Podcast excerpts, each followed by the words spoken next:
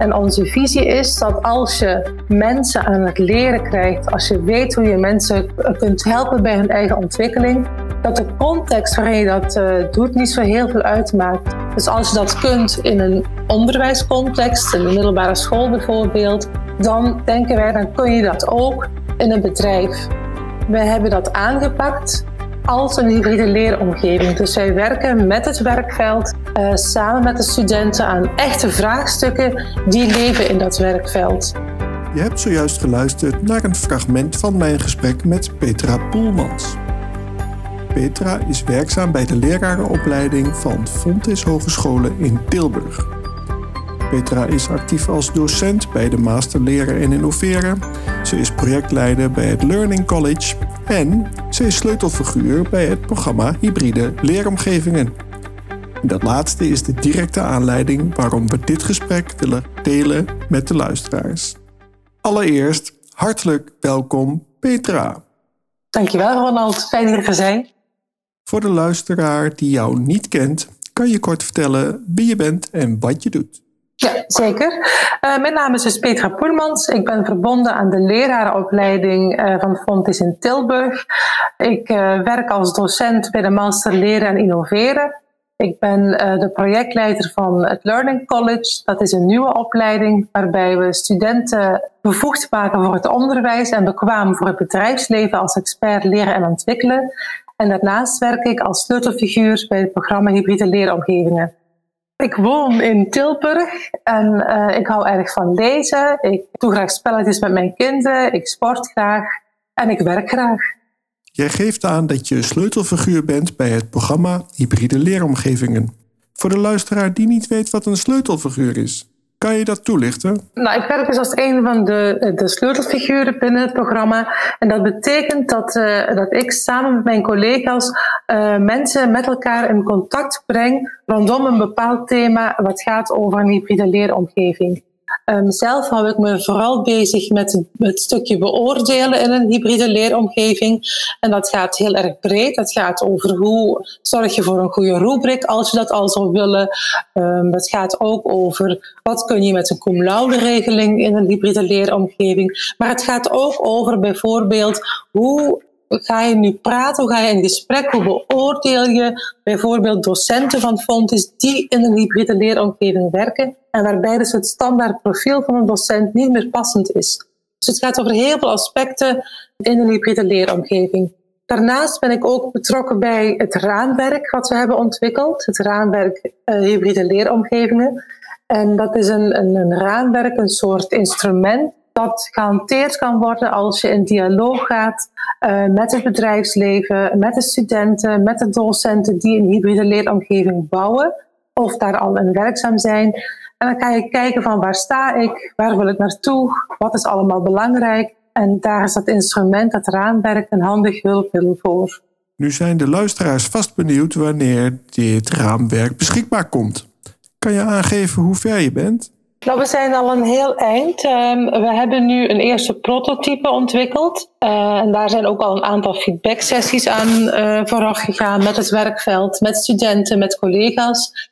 En um, we zijn nu zover dat we de laatste puntjes op de i aan het zetten. En dan gaan we het uh, uitrollen. Gaan we het ja, inzetten eigenlijk in die hybride leeromgevingen. En wat ik er mooi aan vind, is dat je uh, zoals ik net al zei, het kun je gebruiken als gespreksinstrument. Uh, maar je kan het ook gebruiken echt bij de ontwikkeling. Als je wil weten, waar moet ik overal aan denken als ik in een hybride leeromgeving wil gaan werken of als ik er eentje wil ontwikkelen. Je kunt dus kijken van waar staan wij? Waar zit eigenlijk nog een hulpvraag? Uh, wat is onze ambitie? Hoe werken wij eigenlijk samen? Dus het is een heel breed en heel rijk raamwerk wat voor alle actoren in een hybride leeromgeving heel nuttig kan, kan zijn.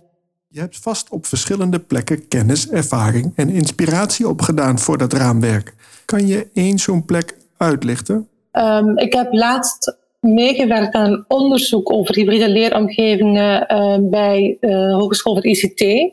Daar heb ik gesproken met uh, werkveldcollega's en collega's van, uh, vanuit Fontis. En daar zijn wel een aantal concrete projecten benoemd bij Hogeschool van ICT en ook bij de eigen hybride leeromgeving waarin ik werk, Learning College, is het zo dat wij werken met redelijk kortdurende opdrachten. De studenten gaan aan de gang met het werkveld, in het werkveld, aan opdrachten die ze uit dat werkveld hebben opgehaald. En daar werken ze gedurende tien weken aan, dus een semester. En uh, dat zijn dus ja, echt kortlopende hybride leeromgevingen, zou je kunnen zeggen. En wat zijn dan de verschillen met de normale stages? Wat ik een heel groot verschil vind, en waar ik ook meteen een hele grote meerwaarde uh, vind in een hybride leeromgeving, is dat je samen leert, werkt en onderzoek doet in een, ja, in een omgeving die rijk is aan authentieke contexten.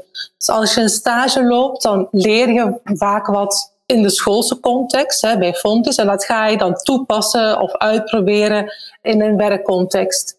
En een hybride leeromgeving uh, brengt die twee werelden samen. Dat betekent dat je daar als student werkt uh, maar ook je, je docent kan daar een rol in hebben en ook je werkveldpartner heeft daar een rol in. Dus je gaat niet je kennis toepassen, maar je gaat kennis opdoen in die leeromgeving. Dus het is uh, niet meer dat je het schoolse meebrengt naar het werk en andersom weer. Hè, dat je wat je hebt geleerd op je stage, dat je daar iets mee gaat doen in je schoolcontext. Maar alles gebeurt in dezelfde context. En uh, wat ik daar ook mooi aan vind, is dat je niet altijd per definitie de rol als docent hebt of als student. Het kan zomaar zijn dat je in een hybride leeromgeving ineens als student de expert bent. Want jij weet misschien wel iets van het thema waar het over gaat en jouw docent weet daar misschien wat minder van. Dus de rollen die klassiek gedefinieerd zijn, docent, student en werkveldpartner, daar kunnen accenten in, uh, in wisselen en die rollen kunnen anders zijn. En dat maakt het echt dat je samenwerkt, samen onderzoek doet uh, en samen leert. Aan het begin van dit gesprek heb je verteld dat je bent gestart met Learning College. Kan je aangeven waarom je dat bent gestart? Ja, wij zijn uh, met Learning College gestart omdat wij uh, zagen en hoorden uit het werkveld dat er uh, behoefte is aan docenten naast de, de, reguliere docenten ook maar even, aan docenten die de blik naar buiten hebben, die ook een, een carrière of ervaring hebben in een context die buiten de school ligt. Nou, we hebben die handschoen opgepakt en we zijn dus begonnen met het ontwikkelen van een nieuwe opleiding. En uiteindelijk zijn we dus uitgekomen bij een opleiding die uh, studenten opleidt tot expert leren en ontwikkelen.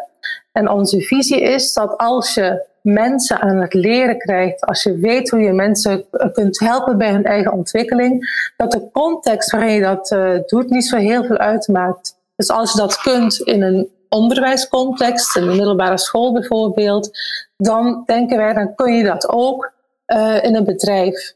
We hebben dat aangepakt als een hybride leeromgeving. Dus wij werken met het werkveld, uh, samen met de studenten aan echte vraagstukken die leven in dat werkveld. Dus er is geen antwoord, er is een open vraag, er is een, een ja, soms een probleem, maar meestal gewoon echt een, ja, een vraag die er speelt. En die pakken de studenten samen op en daar gaan we dus mee aan de slag.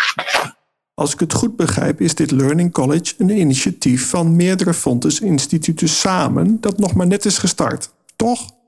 We zijn nu het eerste jaar uh, bezig en het is een heel mooi initiatief omdat het uh, instituutsoverstijgend is uh, als het gaat om Fontis. Dus we hebben deze opleiding uh, ontwikkeld als zijnde de leraaropleiding in Tilburg samen met de Hogeschool van Journalistiek, Hogeschool voor ICT, de Hogeschool voor HRM en toegepaste psychologie. En de onderwijs- en onderzoeksdienst van, van Fontis. En ook het uitvoerend team bestaat uit mensen van die verschillende instituten. Um, en ik vergeet nog de Hogeschool voor Kindereducatie. Dus met vijf verschillende instituten hebben we de opleiding ontwikkeld en geven er ook uitvoering aan. Um, en dat is sowieso al heel leerzaam, heel mooi ook om te zien. Um, dus wij zijn eigenlijk ook onze eigen leergemeenschap uh, als het gaat om, uh, om deze ontwikkeling. En het bedrijfsleven is betrokken geweest bij de ontwikkeling van het Learning College. Jazeker, wij zijn uh, de afgelopen jaren tijdens de ontwikkeling heel veel in gesprek gegaan met, uh, met bedrijfsleven uh, en met, met scholen. En bedrijfsleven kun je denken aan bijvoorbeeld ASML, maar ook aan Maandag. dus we hebben heel divers gekeken naar waar zouden onze studenten later overal terecht kunnen komen. En we hebben eigenlijk gewoon de vraag gesteld, wanneer zou jij onze studenten aannemen? Wanneer kunnen ze bij jullie komen werken? En het antwoord dat wij kregen was eigenlijk, het komt erop neer dat ze zeiden, als ze uh, onze leervragen kunnen oppakken, als zij onze medewerkers kunnen helpen bij het leren en ontwikkelen. En de inhoud, de specifieke vakinhoud, is voor het bedrijfsleven minder relevant als ze maar weten hoe ze de inhoud kunnen omzetten naar een traject of een, uh, een advies of, of een, ja, een module. En dat versterkte ons in de gedachte dat er nood is aan experts leren en ontwikkelen die in verschillende contexten kunnen werken. En we denken ook dat het, naast dat het mogelijk is, ook heel erg interessant en leuk is um, als je gewoon in verschillende contexten kunt gaan werken. Sommige mensen hebben echt een roeping voor het onderwijs. Nou, fantastisch. Hè? We hebben hele goede docenten, heel goede leraren nodig. Maar er zijn ook leraren die, die het fijn vinden, die het uitdagend vinden om nog een andere baan of een andere werkcontext naast de school te hebben waar ze werken. Dus op deze manier denken we ook een, een bijdrage te kunnen leveren aan op de lange termijn aan het lerarentekort. Ehm, ik geloof er echt in dat als je leraren uitdaagt en zorgt dat ze ook ergens anders kunnen gaan werken, dus eigenlijk het hybride docentschap, eh, dat je dan mensen ook behoudt voor het onderwijs. Het hoeft niet te betekenen dat ze weggaan, eh, maar dat ze ook echt behouden uh, worden voor, voor het onderwijs. Dus het woordje hybride, naast de hybride leeromgeving waar we het daar straks over hadden, is op dit moment echt wel een rode draad in alles wat ik doe. Uh, want ik probeer dus ook mensen te begeleiden en op te leiden tot een hybride carrière. En bedoel je met een hybride carrière dat je mensen vanuit het onderwijs in het bedrijfsleven wil inzetten? Of kan dat ook andersom? Ja, en dat kan dus, hè, zoals wij ze nu opleiden uh, als expert leren en ontwikkelen. Maar het kan ook een, uh, iemand zijn die bij een technisch bedrijf werkt en die naast zijn werkzaamheden in dat bedrijf ook nog leraar techniek is op een middelbare school. Dus het kan, het hybride docentschap kan eigenlijk beide kanten op van onderwijs je expertise meenemen naar het bedrijfsleven, maar ook, zeker ook het bedrijfsleven, expertise meenemen naar het onderwijs. En is dat Learning College ook geschikt voor zij-instromers in deeltijdopleiding? Voor mensen die bijvoorbeeld al werkervaring hebben op de arbeidsmarkt? Of is het nu alleen nog gericht op reguliere fulltime studenten?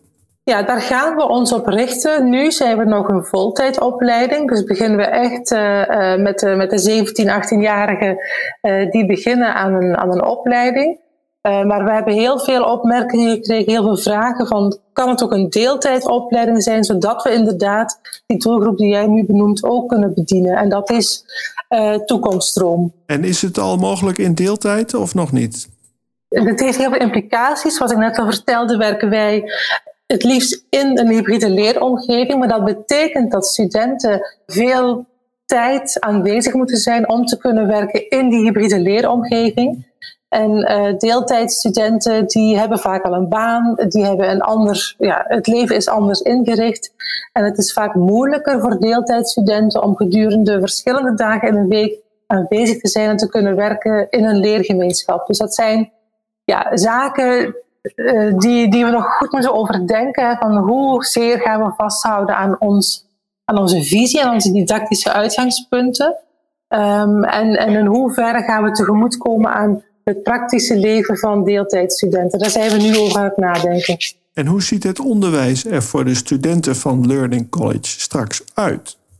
Ja, het liefste uh, hebben wij dat onze studenten uh, naar het werkveld toe gaan. Dus dat de hybride leeromgeving in elk geval voor een groot deel zich afspeelt uh, bij het bedrijfsleven of bij de school, hè, bij de organisatie waar de vraag ligt. dat was het afgelopen jaar uiteraard niet mogelijk. Um, dat is heel erg jammer, maar goed, je ziet ook meteen dat online werken het voordeel heeft dat mensen veel sneller de agenda kunnen vrijmaken. Een uurtje overleg, dat kan iedereen wel inplannen. Um, en fysiek ergens naartoe gaan is alweer lastiger, dus we hebben de voordelen ook gezien.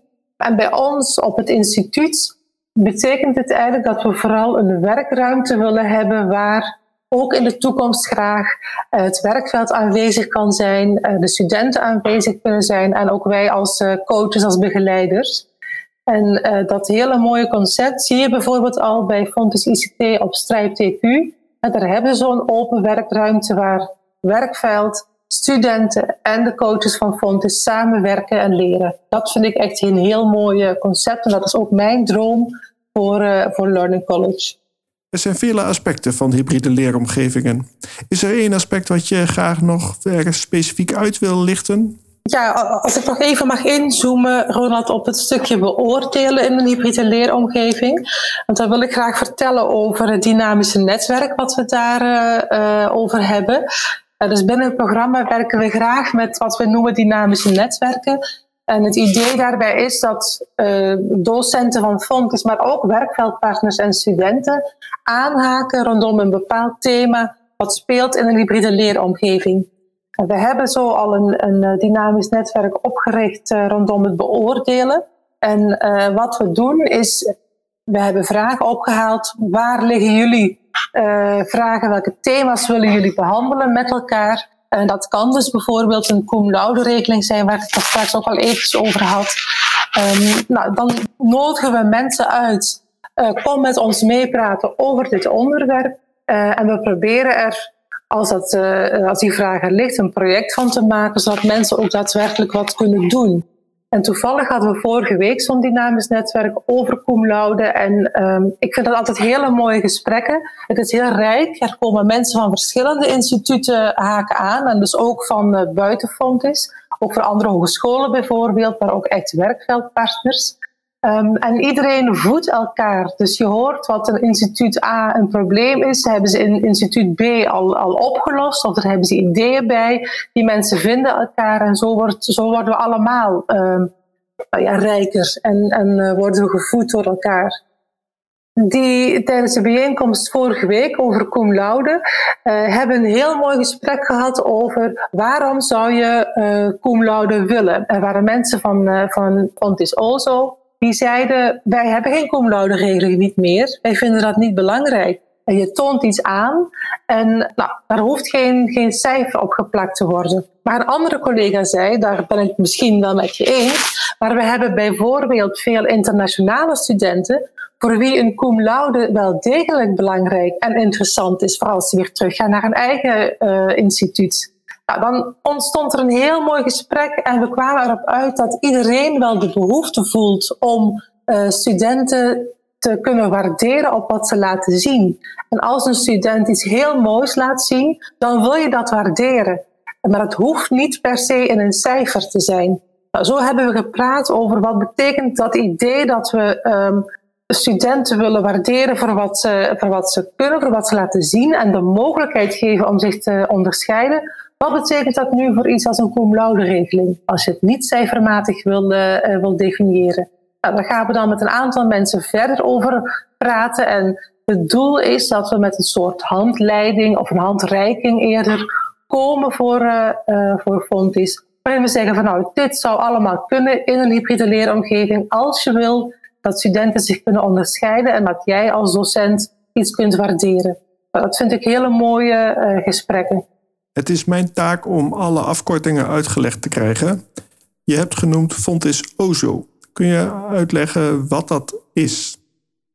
Ja, dat is de, uh, Fontis OZO is een instituut en daar hebben ze de Master Educational Needs. Uh, dus dat zijn uh, mensen uit vaak uit het primair onderwijs die opgeleid worden tot experts ja, voor, voor leerlingen met, een, met specifieke problemen, bijvoorbeeld. We hebben tot nu toe vooral gefocust op wat er gebeurt binnen Fontis Hogescholen. Nu weet ik uit onze eerdere gesprekken dat jij heel veel contact hebt met mensen buiten Fontis. Kan je daar iets over vertellen? Als je kijkt naar het onderwerp gebieden leeromgevingen, dan zie je dat dat eigenlijk op verschillende plaatsen in Nederland uh, en ook daarbuiten overigens leeft. Het gaat veel verder dan alleen maar de Fontis-gemeenschap. We merken dat we tijdens gesprekken in het dynamisch netwerk, maar ook bij andere uh, conferenties en dergelijke, waar we presentaties houden, um, dat daar mensen aanhaken van bijvoorbeeld Vlaamse hogescholen, het Arteveld Hogeschool bijvoorbeeld, maar ook van verschillende Nederlandse hogescholen, Hogeschool Rotterdam, Hogeschool van Amsterdam, Windesheim, um, Hogeschool van Utrecht, maar ook van MBO-scholen, dus ROC's, die aanhaken om over dit onderwerp samen met het werkveld en ons te praten. Ik kan er twee uh, uitlichten waarmee we wat uh, intensiever uh, samenwerken.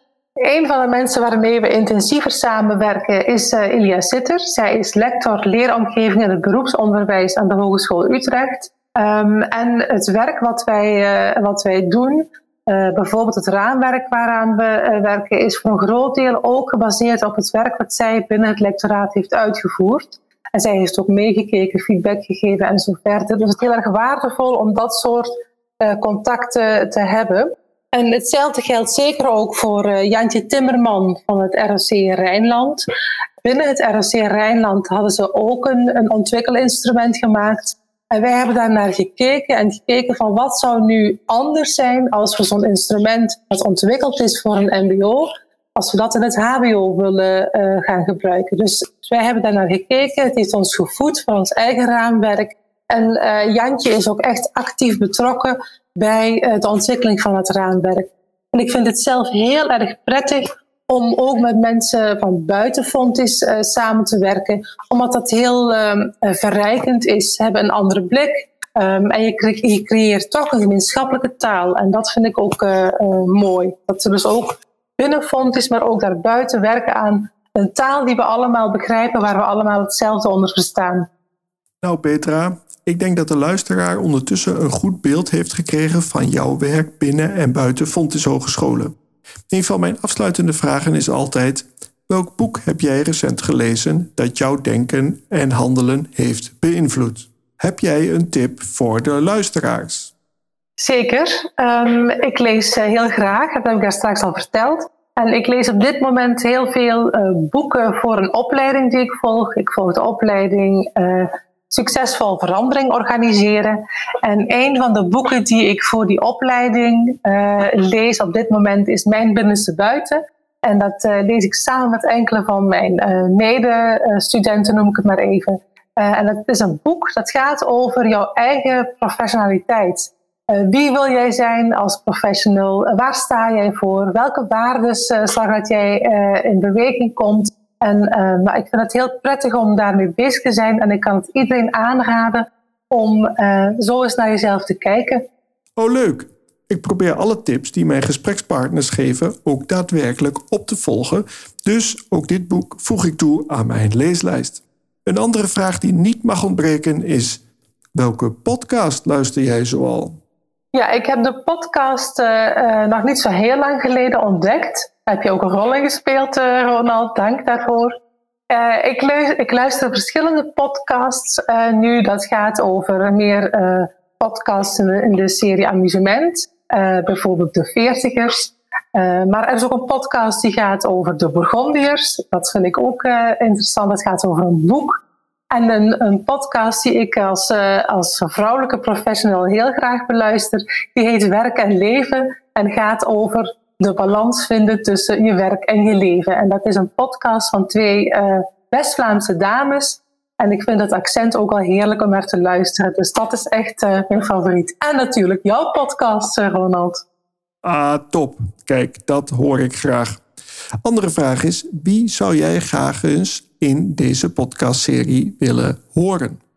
Ik zou graag eens willen horen hoe een werkveldpartner die al uh, ervaring heeft in de leeromgeving, hoe die daar naar kijkt. Wij zijn heel erg enthousiast vanuit de onderwijskant. Um, ik hoor ook altijd mensen die ook enthousiast zijn vanuit de werkveldpartnerskant.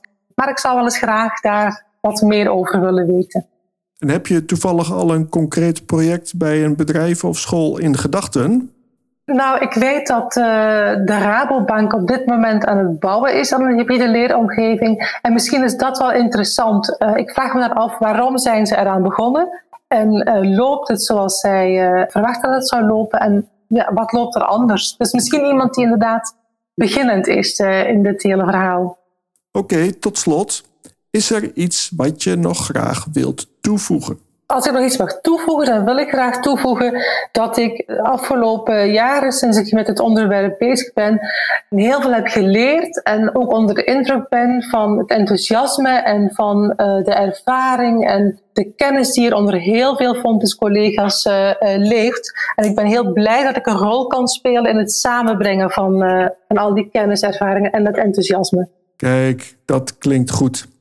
Nou, Petra, hoe kijk jij terug op dit gesprek?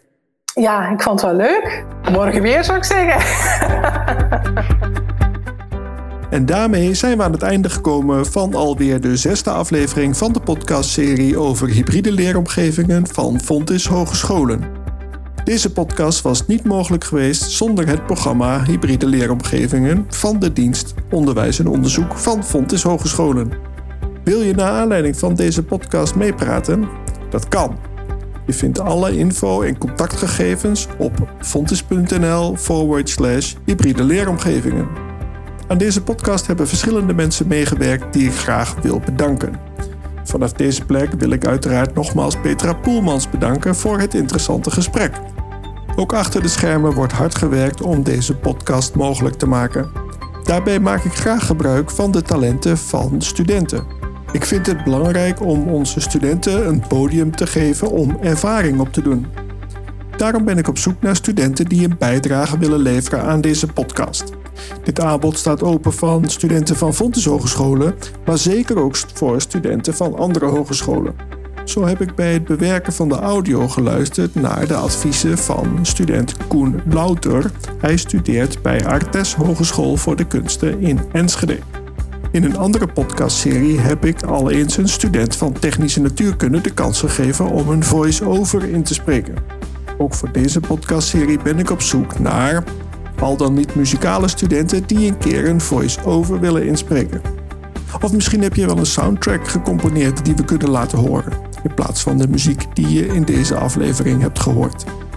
Tot slot geef ik graag studenten op het gebied van marketing, communicatie of journalistiek de mogelijkheid om hun talenten te tonen door bijvoorbeeld een blog te schrijven of iets op Twitter te doen, wellicht zelfs TikTok. Kom maar met goede ideeën. Heb je zelf ideeën? Laat het me weten.